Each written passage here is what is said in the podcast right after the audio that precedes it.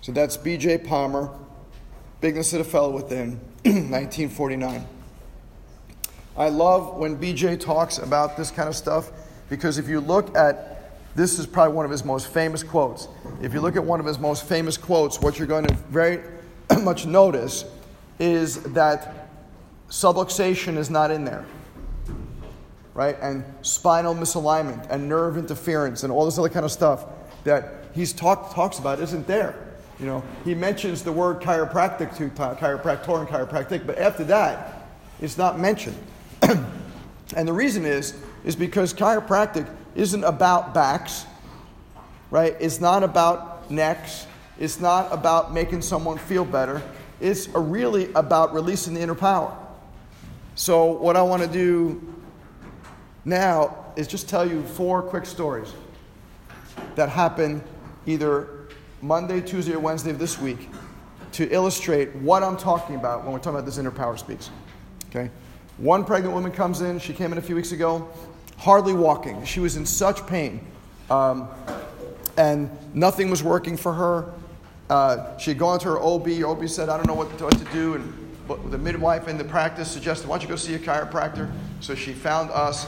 Um, and she had called a number of other chiropractors uh, around the, where she lives, um, which is in our region. And she said, Do you adjust pregnant women? And guess what all their answers were? No, we don't take pregnant women. So she was getting desperate, and finally she Googled, because uh, her friends mentioned these other chiropractors, but they're like, we don't touch pregnant women. Um, so she Googles us, finds us, you know, Webster certified, blah, blah, uh, comes to see us hobbling, and uh, usually I do not like adjusting anybody on the first visit, right? The first visit for me in my practice is, is just finding out what's going on with that person. Uh, so, but what I said to her is, I, I will not adjust you on the first visit because we're going to find out, we're going to write up a report, but I want you to come back later this afternoon, right? So instead of not seeing you until for a few days, I want you to come back later this afternoon. And I adjusted her and called her that night, and already she was saying, I cannot believe the changes that I'm experiencing already after one adjustment, right? And she starts crying on the phone, saying, I didn't know what to do. I'm going away on vacation in a couple days. And if someone didn't adjust me, I would just not be able to go away. I, I was in such bad shape. And now I know I'm going to be able to go away and enjoy my last vacation with my husband before we have this child, right? So think about the inner power speaking, right? She, all she needed was an adjustment. There was nothing that anybody else could possibly do for her except for adjust her. And then when she was adjusted, that inner power spoke, right? The, the, the, we released the prison impulse. The tiny rivulet of force that emanates through her body was able to emanate all the way through her body, and now she was able to have a normal life and go away on vacation. And like this is that last that they call that baby moon vacation, right? The last baby moon vacation before you know, she's no longer to be just her and her husband. So that's the first story. Second story another pregnant young lady uh, calls uh, up, finds us on Google, and says, um, I am 39 weeks pregnant, and I have been to a number of chiropractors during my pregnancy, and all of them are, guess what? Afraid to adjust me. They're afraid to adjust anything below my thoracics. And she said they all come highly recommended by friends, but they're all frightened of adjusting me at, at 30. You know, she started around 33 weeks and she went to one chiropractor, and then another chiropractor. She everybody's afraid. She said, so I Googled someone who I could trust. Someone I, I talked to my midwife that said, find Webster certified. So I found a Webster certified uh, chiropractor near me. In one adjustment, same kind of thing, one adjustment, she was having such horrible round ligament pain that she was having trouble walking. One adjustment, she's walking normally again. One adjustment. So, so many of you say, like, oh, one adjustment's not enough to do anything. You don't know what an adjustment can or cannot do. You have no idea the power of adjustment. Even if they say, I don't feel any change whatsoever, you don't know what things happened, right? You don't have a way to physiologically test them. We don't have any Star Trek, you know, transcorders like Scotty had, right? Remember him? Bones, whatever his guy's name. Bones. I was like, Bones from Star Trek. You know, and be able to figure out what's happening. You have no idea. what your adjustment did or didn't do, right? So don't go thinking, oh, they're still hurting, it didn't work, right? Whether they're hurting or not, you know something is working. So that's the second example. Third example, woman comes in, this is nothing to do with pediatrics, but just a true story.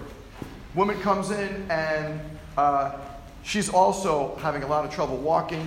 Uh, she's got like this incredible plans, this huge company she's about to, to launch. And she's like, I've been working so hard on this, and now my, I can't even move. Uh, and I'm just so afraid that I, I, have so much to do in the next several months with the, the launching of this thing, and I really need to be at my best, and I can't be at my best like this. so we examine her, take x rays. Her spine is erect. I, show her her spine, and I turn around and I look, and she's crying. And at first, I wasn't sure if it was tears uh, like of pain, you know, or allergies or something, because she's got a lot of allergies too. So I said, Would you like a tissue? So I gave her a tissue. I said, Is it allergies or what's going on? She said, No, these are tears of joy. Now, I have not even adjusted her yet, right? I have not even adjusted her yet. And I said, That's great. Like, what's, you know, tell me what you're thinking. And she said, Finally, someone is listening to me. Finally, I'm being heard. I feel like I'm in the right place. I feel like I have been all over the place trying to figure this out, and I feel like you understand me and you get what I'm going through, and you, I'm in the right place. And not to see she's crying during the report of findings, right? So I adjust her and call her up because we always call all our patients after our first adjustment, right? And what do we ask them after, on that particular phone call? We do not ask them, How are you feeling? We do not ask them if you like the adjustment. Right? That's not the answer. What we ask them is, Did you enjoy the experience? Do you have any questions? Right? Because I'm not a symptom based doctor, right? I do not want people to judge whether they're a success based on symptoms. Although symptom relief is lovely and fabulous, but that's not my point. Right? We have a salutogenic model. Salutogenesis means we want to get people to wellness, right? Not get people out of pain, but get them to wellness.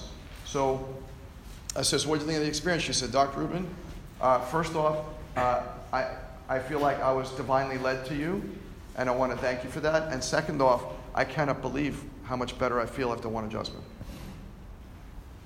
Fabulous, right? That's fabulous. You, you're, I'm so excited to hear that, right?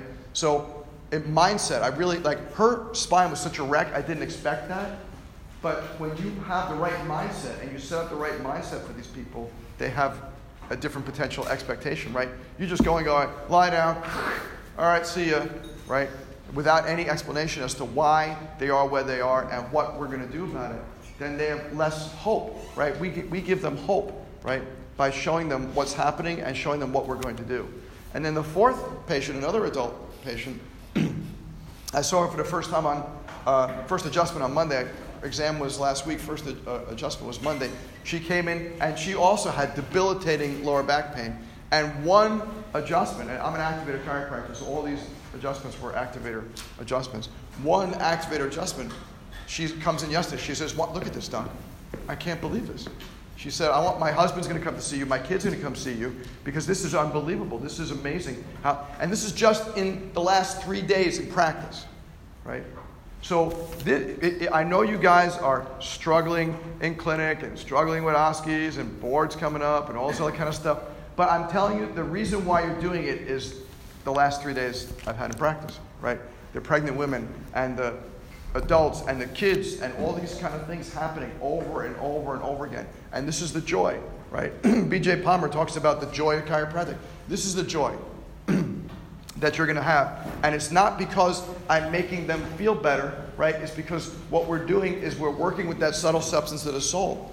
We're helping that person change their direction. And it's not about feeling better, it's about like seeing better.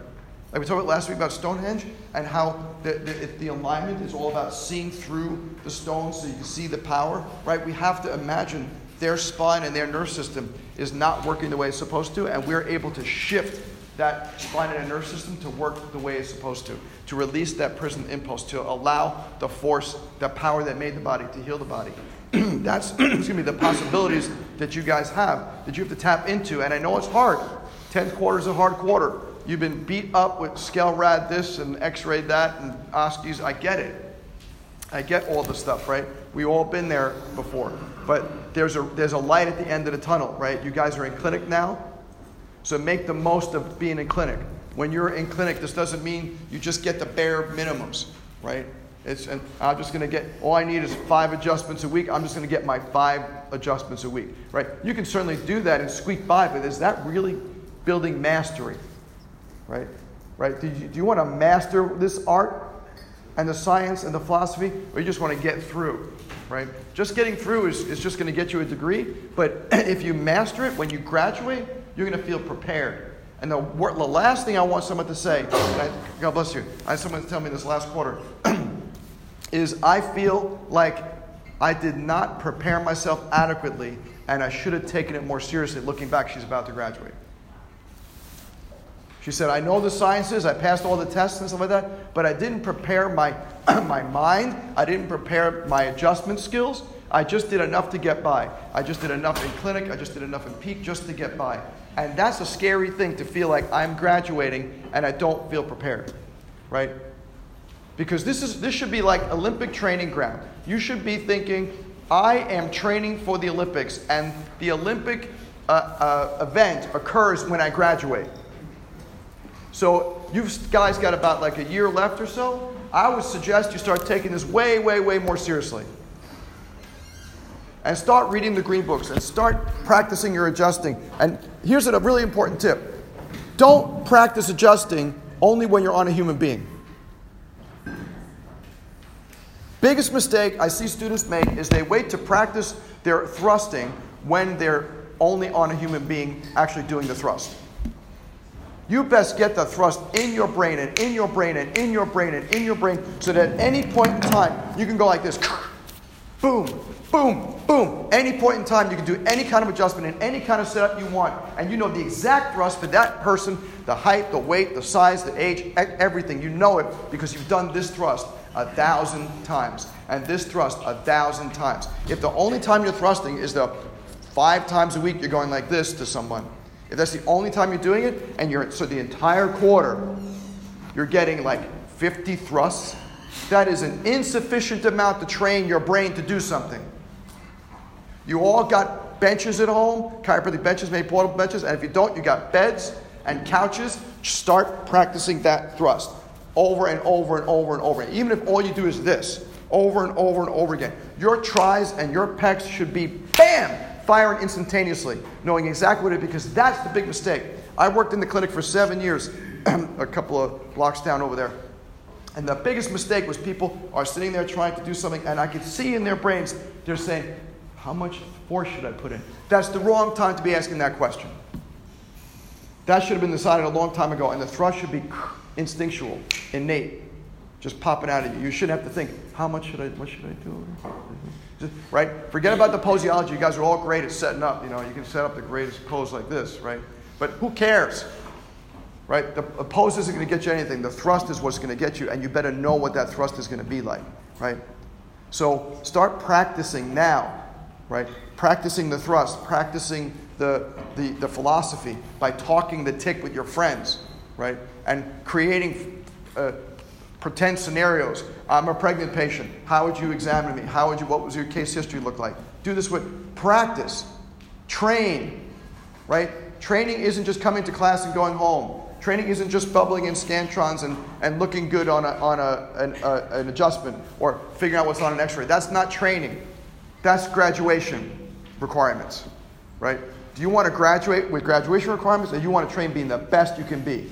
So that when you decide to open up your own practice or associate or independent contract, that you will walk up to that person that you want to be an associate with. You say, I am ready for this. Right? Not I'm scared out of my mind about this. I am ready for this. I trained for this. I have been preparing myself like an athlete. Chiropractic is an athletic endeavor. And if you train yourself like a couch potato for athletic endeavor, you're going to have a hard time doing that performance. So I suggest you take it really seriously. Take it seriously like an athlete. Take it seriously like a Michael Phelps who swims hours and hours and hours a day, right? Take it seriously. right? Because if you, if you take it casually, you're going to become a casualty, right? So take it seriously so that when you graduate, you're on top of things and you'll be on fire and you'll be ready for this, whether it's your own practice or associating, whatever it is. But it's up to you, right? So many recent graduates call me up and say, I guess I should have taken this more seriously. I guess I should have worked harder. Yes.